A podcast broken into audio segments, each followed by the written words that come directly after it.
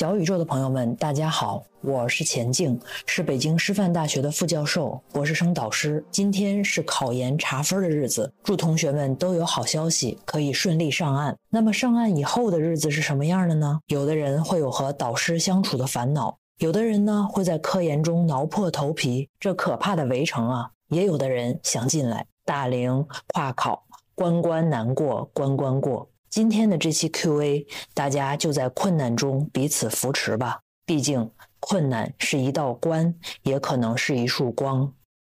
哎，你好，今天主要想问您一个就是心态调整的问题。呃，我先自我介绍一下吧，我是跨考的，跨考的体育，现在是研一。然后我老师的方向呢，主要是做社科偏教育方面的。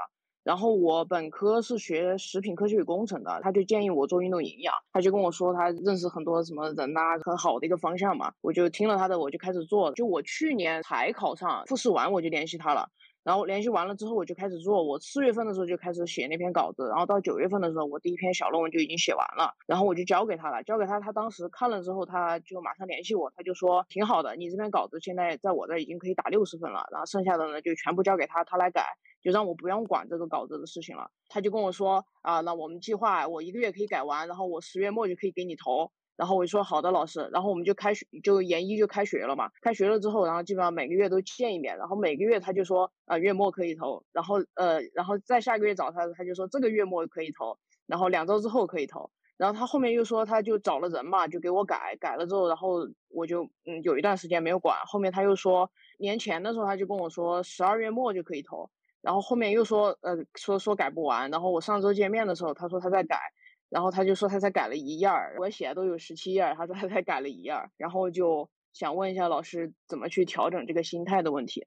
几个月了？去年九月写完的。这个人他自己做的论文每年数目多吗？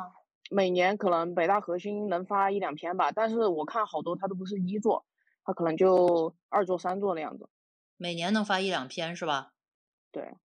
嗯，那就还可以，那就只能催着了。还有一个就是，呃，这个也是给所有学生的建议哈，就是我们在上学的时候不要怼着一个东西去去做，就是不要只有一条线，要条条线平行进行，不要等着，明白吗？就是你这个事儿不是做完了吗？扔给他了吗？你现在也不可控，对吧？那你就做另一个事儿，不要一直在这儿等着，嗷嗷待哺，什么时候给我呀？什么时候给我呀？什么时候给我呀？你不要期待这个。嗯嗯，好的，老师。然后我是这样的，就是后面我就在做另外一篇论文，反正我就感觉他第一篇这么拖，我就怕我影响我后面申博，可能文章数量没有那么多。然后我就嗯就想着就是发会议算了，就可能手上我觉得能发期刊的文章，我都都想给他改一改发会议了，就是因为会议有那个 deadline 嘛，就是。嗯，你带他吗？呃，带了带了，可以呀，可以发。会议有用吗？可能过两天就要发一篇，算是国际会议吧，就是那个大运会的，嗯，大运会的会议。然后后面还有一个全国的会议。嗯嗯，可以的，你这个思路是对的。就是你知道，我们翻回来去，比如说你作为一个你日后想申博的人，对吧？你其实是在经营自己的简历。你现在这个阶段的简历需要有的一个东西叫做 academic tracking。就是你要让别人看到你是持续的、跃进的、积极的、主动的，在留下一系列的学术痕迹。所以说会议也很好，就是代表你不是一个口头上我在做着呢，working on something，你是已经有 working paper，已经有一个 conference paper，这其实是比画大饼强多了。嗯，好的，老师，那我就是主要我现在就给我搞怕了，就我感觉就挺好的论文。我的感觉只能发个会议，就有点是这样的，是这样的，就是会议之后还能发正式的这个期刊啊，这是两件事儿。我们一般的顺序都是去会议拿一些 comments，然后再去投期刊。哦，这样子啊。而且呢，给你铺一个底层的基石，你这老师也不算坏的，对吧？就是什么叫心态呢？就是你首先要评估一下他是不是个坏人。我听了听，他可能就是个拖延很浓烈，或者说他最近有非常多别的事儿的人，就是很忙，他是就是行政大佬。啊，对，是，所以说正常哈，就我不是说替他说话或者怎么着，我是说心态上，首先我们摆正，这玩意儿就是正常的，就是你这个人，你做一个论文，他不是这儿出问题，就是那儿出问题，是很正常的，你就说噗，哎，出来一个，然后一帆风顺，然后俩月接收，然后马上就结束了。这个他不太可能，对吧？嗯，好的，老师，那我还可以问一个嗯关于申博的问题吗？可以，你说。嗯，好的。我现在主要的两个想法，一个就在国内嘛，然后嗯，因为我本科是双非的，然后嗯，在体院这边的话，体院算比较好的体院，但是也不算很好的学校，然后我就特别想申博去一个综合性的高校，然后要不然就可能去北体、上体这种全国比较好的体院，然后一另外一个方向就是出国，反正我我导师就跟我说，两边他都有资源嘛，他就说到时候，因为他就很很很赞成我升博士，嗯，就感觉。如果出国的话，应该是更好的选择，但是一个是经费，然后另外一个就我觉得，嗯，就是家里面给说的嘛，就是因为体育还是很吃圈子跟体系的，就怕是自己就是在国外之后，然后回来要去适应国内的这些他的一些逻辑吧，各有利弊啊。你家里说的这个不不科学，因为你现在已经跟了一个大佬了，所以你不算是没有圈子的人了，你不算没有圈子的人，然后你现在先以。最后怎么能够提高你这个科研硬实力为主去评估？因为你现在这个科研硬实力还是靠自己，你最好是能够找一个跟你共同起飞的老师，就能带你科研硬实力的老师，这个是比较科学的。好多老师他是这样的，就是我老师他给我就是会会给我推荐，比如他认识谁谁谁，他就让我加那那个老师的微信，让让我跟他聊。但是我就就都是那种就是体科所的所长什么的，然后我平时也不敢跟别人聊，我也不知道跟别人说什么，就感觉他在帮我拓宽这个圈子，因为他是做社科的嘛，就我这个鱼龙一样就是纯自科的东西，他就很想想把我推销出去一样，但是我就感觉就不知道怎么跟这些老师建立联系，已经加两个老师的微信了，然后他还发了一个就是那种名单一样，他就说那个我对哪个老师方向感兴趣，他就帮我去联系这样。嗯，你这老师很好，你看我猜的不错吧？这是一个非常不错的老师啊，其至少人家对你不错。嗯嗯，那老师人很好的。他人好不好不重要，对你好就行了啊。这对你是还可以的，就是谁真是喝了蜜了，然后每天给你联系这些。但是我就是我，我不知道怎么去跟这些老师，就怎么说呢？出国上吧，出国上吧。嗯嗯，可以问一下为什么吗，老师？你同样去上，然后你同样的这个这个文章，那出国肯定更好嘛？那我我我要怎么跟这些大佬就是建立联系呢？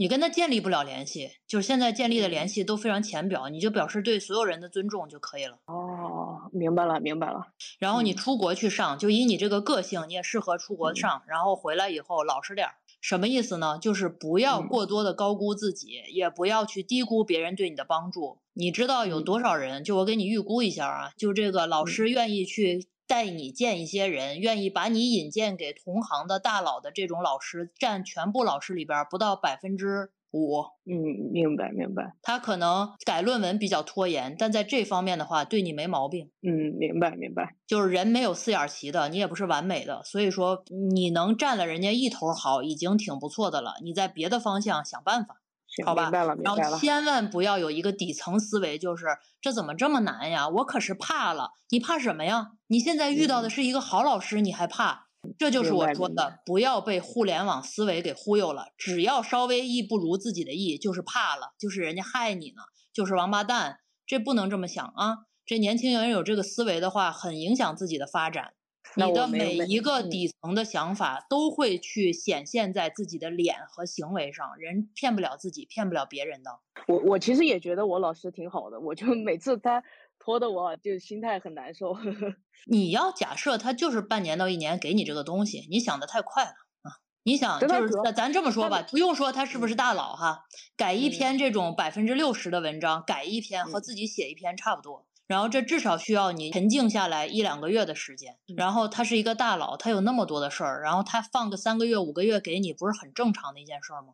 好，那我就没有问题了，不耽误大家的时间了。谢谢嗯，好好，非常好啊，加油，拜拜，祝你顺利。嗯，我多说一句啊，这个就是我经常说的，大家不要被这种互联网的负面指向所影响了。就是很多时候人他们之间的关系像一个轮转一样，你觉得他对你差了，然后你躲着他，瞧不起他，害怕他，然后轻蔑他，腹诽他，背后说他。然后最后你见他的时候，你的行为，哪怕你再去掩饰，都会让他感觉到你瞧不起我，你腹诽我，你看不上我，你怨我，然后同时他会想，哎，我不是哪哪方面对你还挺好的吗？我可是掏心掏肺在对你吧，然后就会影响他对你的行为。再之后的时候，他可能也会远离你，觉得你这个人没意思，就这么着吧，公事公办吧。然后翻到你那儿就是这个人远离我，我导师不理我，然后发了微信也不回，他在放养我，这就是一个滚动的恶性循环。非常大的滚动的恶性循环，所以说呢，我建议年轻人，好多时候在你判断不准的时候，你要给对方 benefits of doubt，你先装也装一年，对他无比的尊重、开心、积极、上进，你先装一年，你相信我，这比你上来以后就瞎判断，然后形成一个人和人之间的恶性循环要好一万倍。就是我不是说刚才那个例子，我的意思是说，在大部分的案例里边。当然了，你你给我举一个极端的例子，说啊，我这老师就特别烂，然后他每天欺负我什么这些，那咱们排除极端的例子好不好？孤立不正。我就是说，大部分时候人和人之间都是来回来去，来回来去，积极正向循环的。我们不要碰到一个中性循环，把它变成负向循环。更不要把一个本身是积极循环变成一个负向循环。我们甚至要把负向循环给它扭转乾坤，变成正向循环。这不就是所谓的人际关系和人和人之间的本事吗？Social exchange 说起来特别简单粗暴的一个理论，但是你真真切切的能够应用到人际上面，你说多么的管用啊！哎，老师您好，有两个问题想向您请教。第一个是。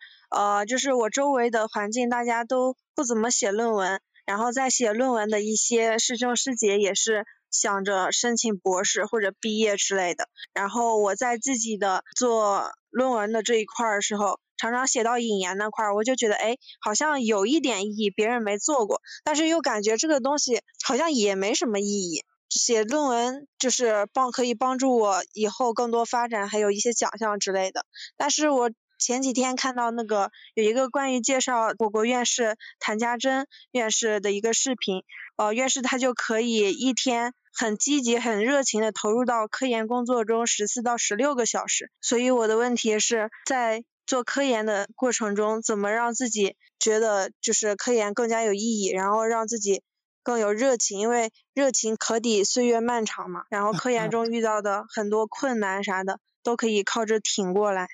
我可能我也没当过院士啊，可见的人生中也不会成为院士。我就是说一下普通一个科研工作者的心情。呃，我觉得责任感比热情和激情和热爱要重要的多得多。至少我自己并不是因为热情所以坚持下来的，我是因为责任，我选择了，我就要选我所爱，爱我所选。嗯，好的，明白。我再好好想想这件事情。第二个问题就是，我之前看过您招收硕士的一个呃，您这儿的一个期许和愿望。那嗯，就是在硕士阶段的话，呃，我有很多师兄就告诉我说，如果申请博士的话，就要把很多时间投入到写论文当中。嗯，然后上课，我们这边专业上的课和我研究方向其实没有多大联系。那我是不是应该省出更多时间，选择性的上课，然后留出更多时间投入到学术当中、写论文当中呢？然后，但是如果这样，我的绩点平平的话，会不会对我申博的过程中造成一定的阻碍呢？第一哈，申博不看绩点，我跟你负责任的说，不仅申博不看绩点，这个研究生我招人的时候也不看你排多少名。换句话说，你学业考试的能力和你的科研能力，以我对过往是两个平行的能力。你考好试也很难，然后你做好科研也很难，但是两个不互相替代，也不互相代表。换句话说，如果你要想读博士，你正在读研究生，那么你现在上课的时间。精力只应该占你总精力的一半左右。一个想出活的人，不能把上课当成自己人生的全部。好的，老师，我了解了，我没有问题了，谢谢您。好的，祝你顺利哈。呃，老师你好，我先自我介绍一下，呃，我是大龄考生，我是一九年毕业的，本科读的是地质，然后现在在做自媒体的运营跟商务相关的工作，然后我现在是想考。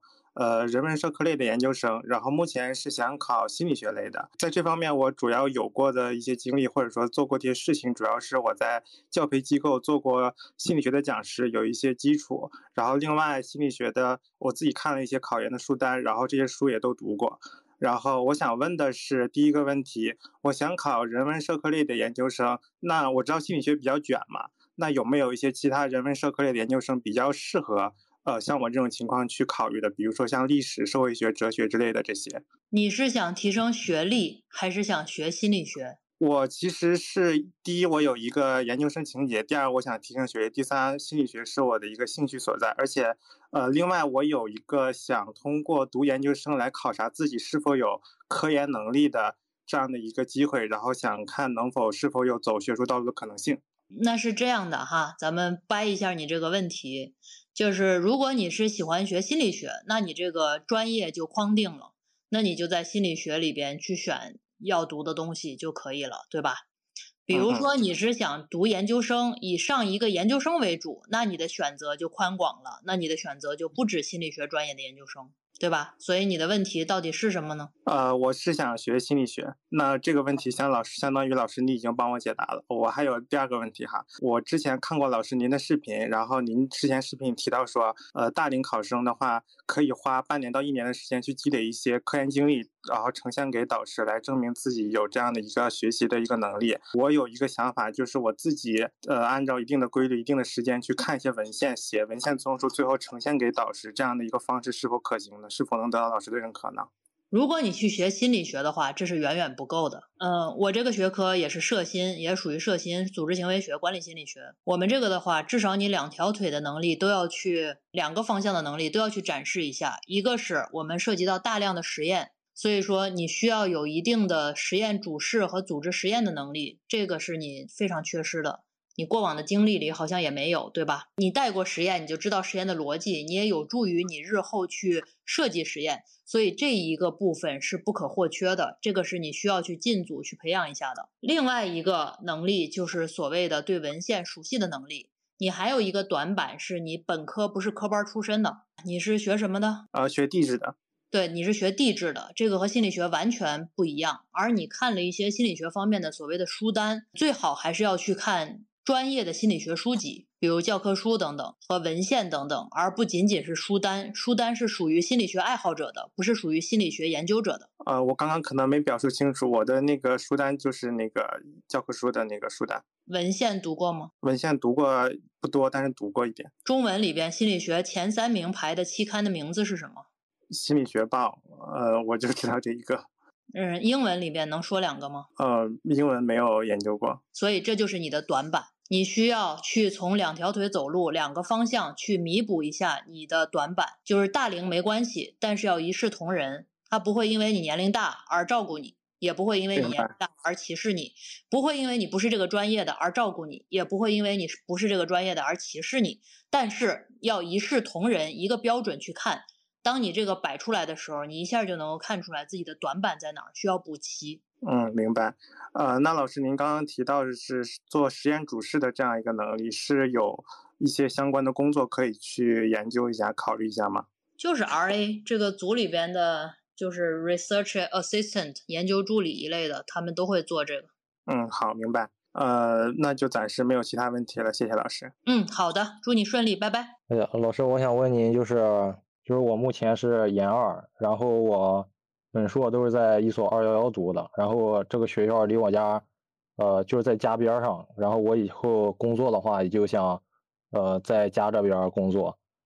然后我学的是工科，然后我就跟我老师说，我想读博。我老师就说，他想让我跟着他，他呃有这个意愿。然后我就说，我现在这个导师，呃，优点就是他，我感觉他指导的还挺用心的，然后写论文什么的，对我的指导也挺多。然后读博的时候，他可能会给我很多自由的时间，就是让我做我自己的事儿，做纵向课题，然后让我自己写论文。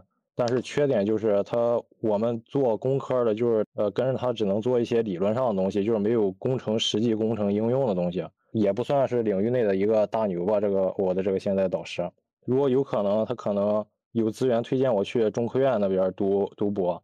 就从这个，如果我以后想到高校任职的话，这两个这两边是怎么呃选呢？现在？我觉得你问的这个问题不是到高校任职怎么选，而是有没有什么机会飞上更高的枝头。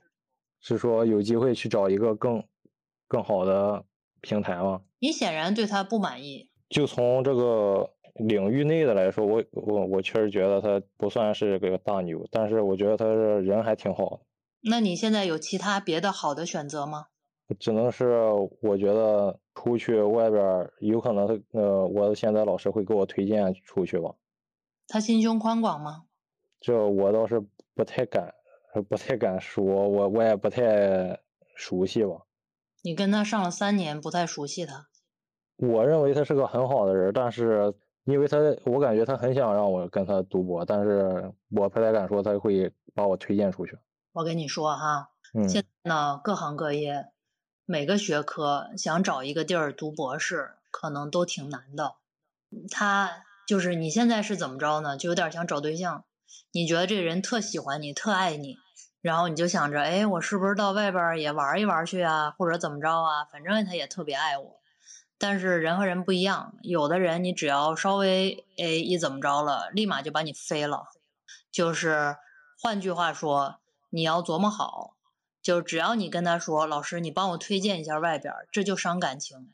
就是伤感情，你就是做好这个十二分的准备，反正这个感情就伤了，你就撩了，豁出去了，啊。嗯，那老师，如果就从我这个本科、硕士这个这样来说，如果我能去一个，比比如说九八五的话，那我回来就业，假如我想呃想去高校的话，我可能能去一个呃二幺幺吗？不一定，都建立在你博士期间能出什么样的成果上。好嘞，谢谢老师。那我这样只能是自己选选择了。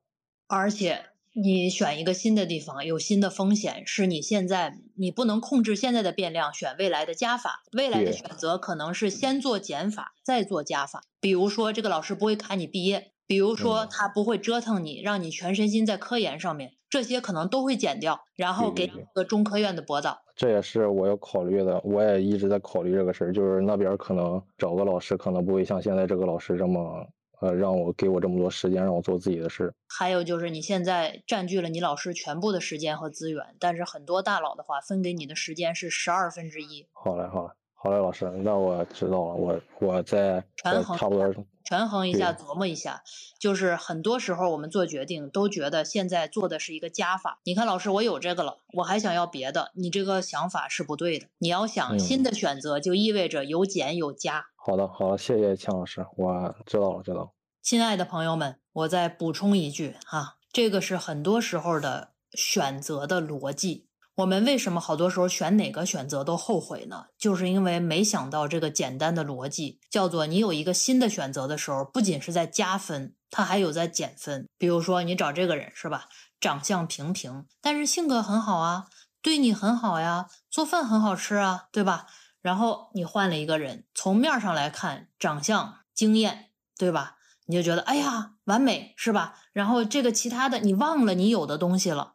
然后你就去了，去了以后觉得一开始挺好，是吧？因为毕竟很美。之后呢，发现哎呀，这个家里乱糟糟的，然后呢，啥也不会干，脾气还贼大，每天折腾你，然后没有时间干别的事儿。这是不是一个从以为只有加法的选择，其实还有好多好多好多的减法？就是新的选择就意味着新的 dynamics，而不是新的选择意味着新的加分项。只要加了加分项，其他我都不管了。No。你拥有的一般都没有记忆，人念想的都是自己缺失的。比如这个朋友是吧？他缺失的就是一个顶呱呱的名校的牌牌，所以他想着别人有这个名校的牌牌就很闪亮，就是一个加分。但他忘记了，他有着别人羡慕的宽松的教师环境，老师人很不错，然后还会为他着想，甚至他想出去，老师也洞察了，对吧？不然不会说为你介绍。那老师可能真的就是觉得。你出去对你是好吧？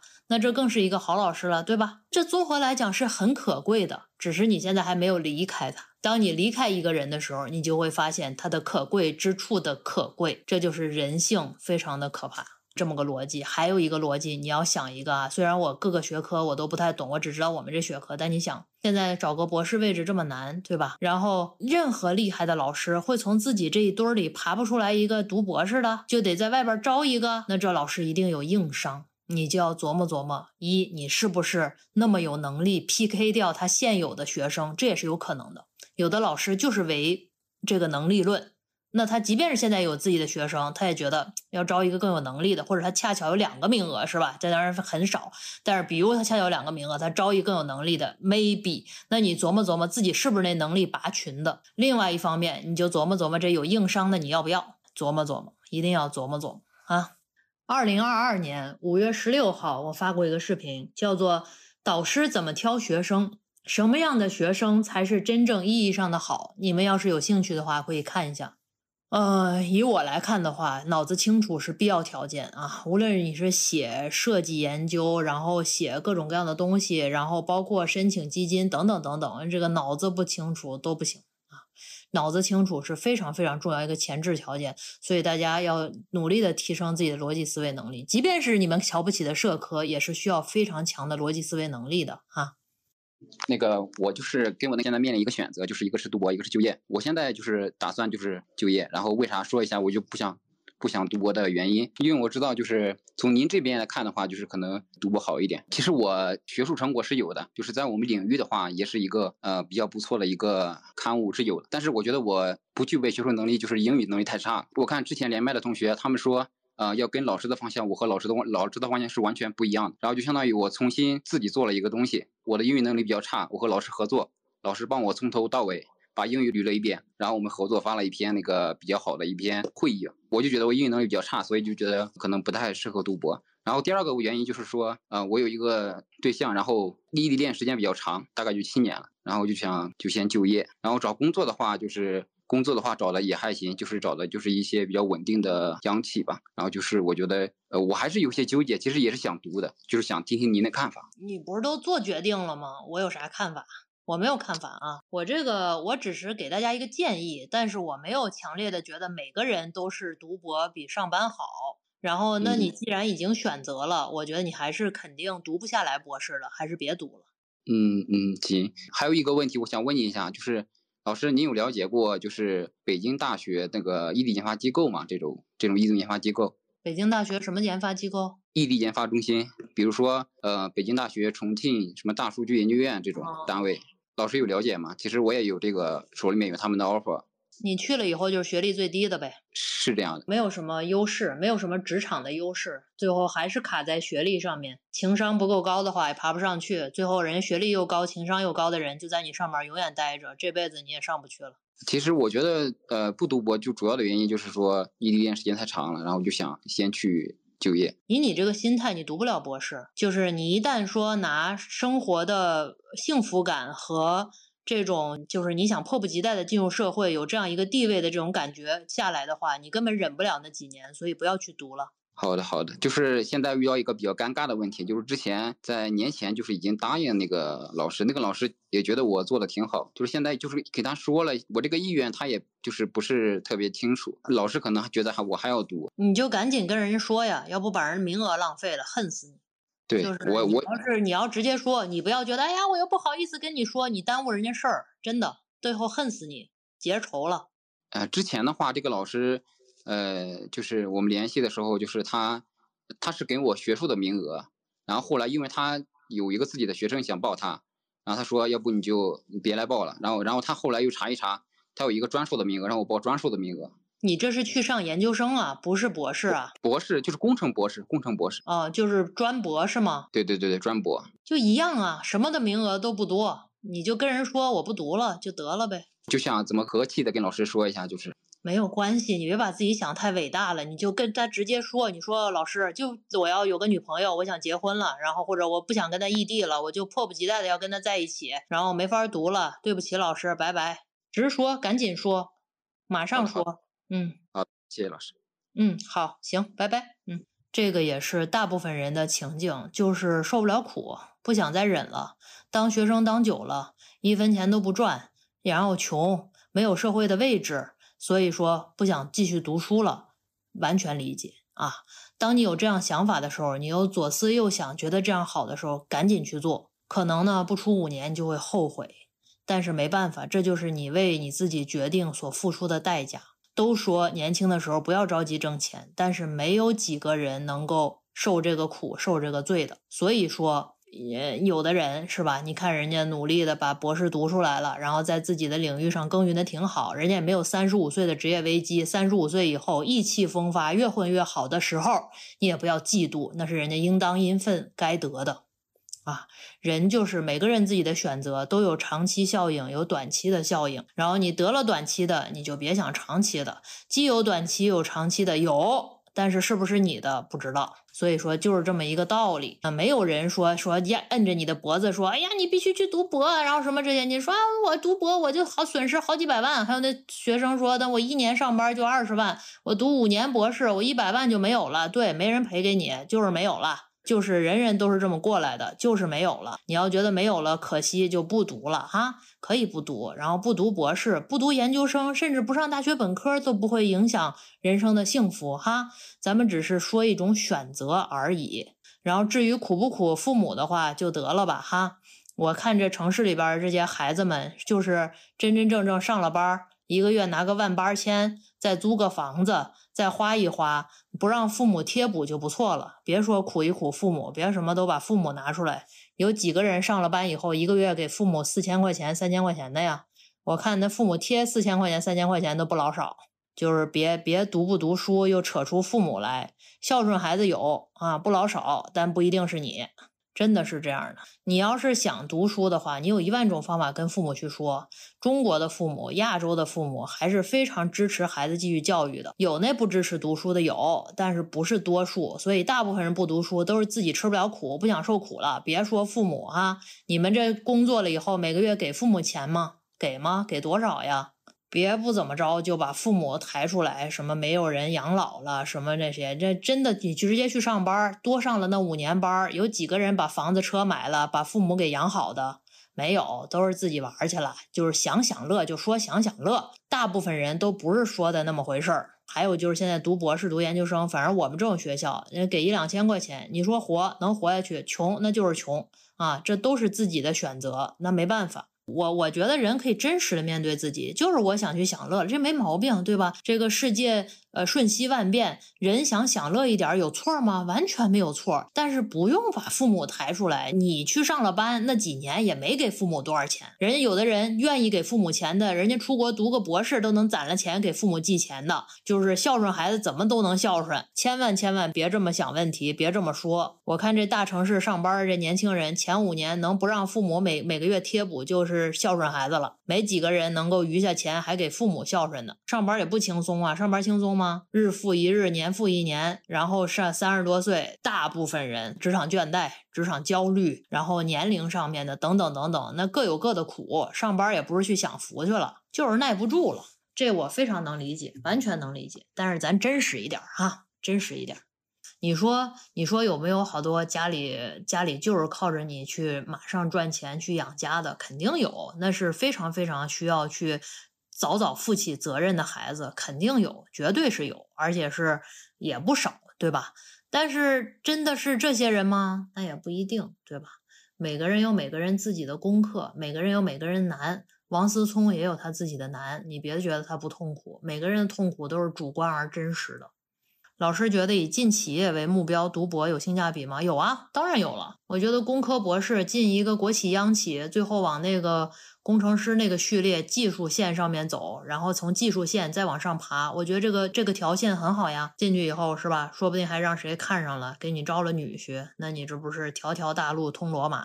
老师能联系到双非的博士要去上吗？这个你要跟自己比，就是你不上这个双非的博士和上这个双非博士会不会更好？你要衡量一下，而不是我说你上不上，你这个背景信息太少了，对不对？好的，老师，就是想请教您一个关于感情方面的问题，就是我现在是那个研研三在读嘛，然后嗯，就是我们课题组人挺少，只有我和我老师，我们两个就是在研究生三年，就是关系就处的特别好嘛，因为我就是想继续读个博士，然后但是我导师只是那个硕士生导师。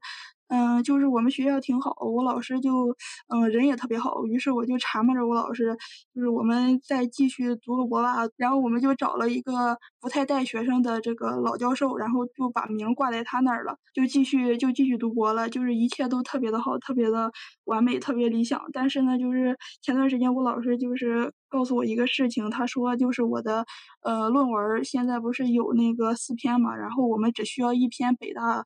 核心，然后就能毕业。然后他说，剩下的三篇就是把第一作者给换一下，换成别人。可能博士的时候就嗯有一点儿好的资源了，可能对博士就有好处。然后，但是就是我就感觉特别的，就是有一点儿那种委屈的感觉，就是可以毕业，只满足毕业要求，然后剩下的论文就是第一作者都换成别人，就就觉得不好。就我就，但是我又想，老师就帮我找了一个那个博士的名额，已经还还愿意继续带我，我就想把把把论文给他也没什么的，而且就是那个资源也算是为了我好，我就是嗯博士的时候就可以继续用嘛。但是就是感觉人家说那个什么第一作者是那个贡献最大的，而且在这个过程中。因为就是我导师是那个好久都没有做实验了嘛，然后我做的这个方向就是一个新开的方向，然后我老师从来也没有做过，然后在这三年里基本上都是我自己去去摸索，然后去去整去做，然后就，嗯，虽然在他看来可能只是一篇文章，但我就是觉得这些文章就仿佛代表着那些日日夜夜那些特别痛苦、特别摔倒的时刻，然后我就就就就给人家就有点委屈，就但是就是。我老师又给我找的博士生名额嘛，然后我就特别纠结，是不是就就给他就也是应该的就。他给你换来啥了？我听听。嗯，就是让我继续跟着他读博士。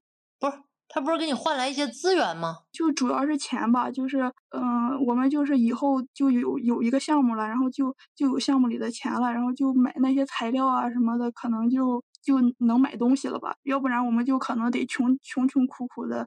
用那个嗯普普通通的那种学校发的项目吧。他要给你留一篇，然后拿走三篇是吗？对对对，因为那一篇我就足够那一篇就毕业了。然后我老师说，嗯，你可以毕业了，剩下的就没有什么用了吧。他这个在给你指向一个学术不端之路啊。对，我就也觉得这样就我跟你有一点那种原则性的问题。这样这样这样。嗯，我觉得你可以这么跟他说，是吧？你像这个，因为你们是一起奋斗出来这几篇文章的，对吧？不，不是老师，这是我自己自己弄出来的，就想法是我自己想的，然后那些实验什么的也是我看论文自己搭建的这些平台，然后自己去做，然后做完之后，我老师帮我改改格式，但但是我老师给我了很多的鼓励，就是在这个研究生过程中啊，就对生活什么的都很关心。你就他啥也没干，你就把这做出来了？那你跟他商量商量。他更需要你，可是可是，如果如果不把这些东西给人家的话，他他就没法去换那些东西吧？可能在他的眼里看来，那不要了。现在没有东西，不是也做出四篇来了？对，但是可能不太能读博士。我就我就想，万一博士再再自己搞，然后再再再弄不出来什么东西，也也不太好。哎，但就是不知道怎么弄，不知道怎么办了。我觉得吧，他多少算是跟你合作，那其他人呢也没合作，是吧？你这不是这不就这不就是 definition of 学术不端嘛？是不是？然后你跟他讲这么一个道理，觉得因为你是个有本事的人，你可以跟他讲道理，而且就像我刚才说的，他更需要你，你没那么需要他。基于此，你可以跟他讲一个道理，你就跟他说，项目咱们可以申，咱们明年的时候，今年来不及了，明年的时候咱们申国家自科。我老师说他申不上，他说，呃，这个东西可能得有那个以前的做的那种论文基础吧。这不是有四篇了吗？啊，就可以拿这个是不？对呀，明白明白。你就要跟他讲道理，你就说钱老师说了，不要受互联网的影响，就是申国家级项目。我们国家的项目是可以不要不靠关系也可以申下来的。你老师能申请青年基金吗？能，国老师是得到过的。他以前以前年轻的时候。我觉得他还是很有实力的，只不过后来的时候他就喜欢躺平了，哎，开始搞那些行政的东西，开始弄那些教育教改那些项目。所以说嘛，你你是他生命中的光，你掀起了他科研的热情，所以你继续可以掀起他的热情。你就说咱们可以申青年基金一辈子一次，你说咱们可以申请面上。明白，嗯，而且你跟他讲一个道理，你说老师，如果你要第一作者的话，我义无反顾，因为咱俩是战友，咱们是合作者，也是咱们是，我是跟创业的心态跟你一起合作的。但是其他人的话，真的不敢，你就跟他嗯说，对说我真的不敢，是不是？然后马上嗯接上，老师，咱们明年要申请国家自科的面儿上项目，我跟我跟你一起弄，肯定能行。咱还是要符合符合基本的道德标准啊。对对对，我觉得也是，我嗯我们得这么弄，要不然那么就很很难受，就老是情感上过不去。啊，这是你说的情感问题啊，吓死我了！先说情感问题，再说和老师。我说，哎呀，这这问题可咋回答呀？哎呀，这这个情感问题很好，嗯，好，你要继续跟你老师保持这种纯洁的战斗友谊关系哈，明白明白，好的，谢谢钱老师。而且是要态度要好哈，就是人家这是挺好的明老师，人家不是也跟你商量吗？你跟我商量，我可以跟你商量呀，你跟他好好商量啊。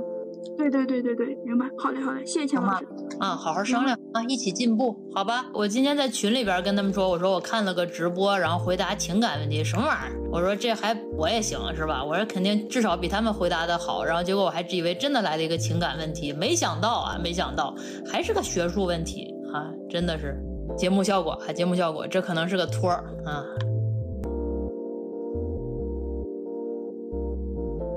好了，今天的节目就到这里，欢迎大家订阅，也期待在评论区听到大家的声音。我们下期再见。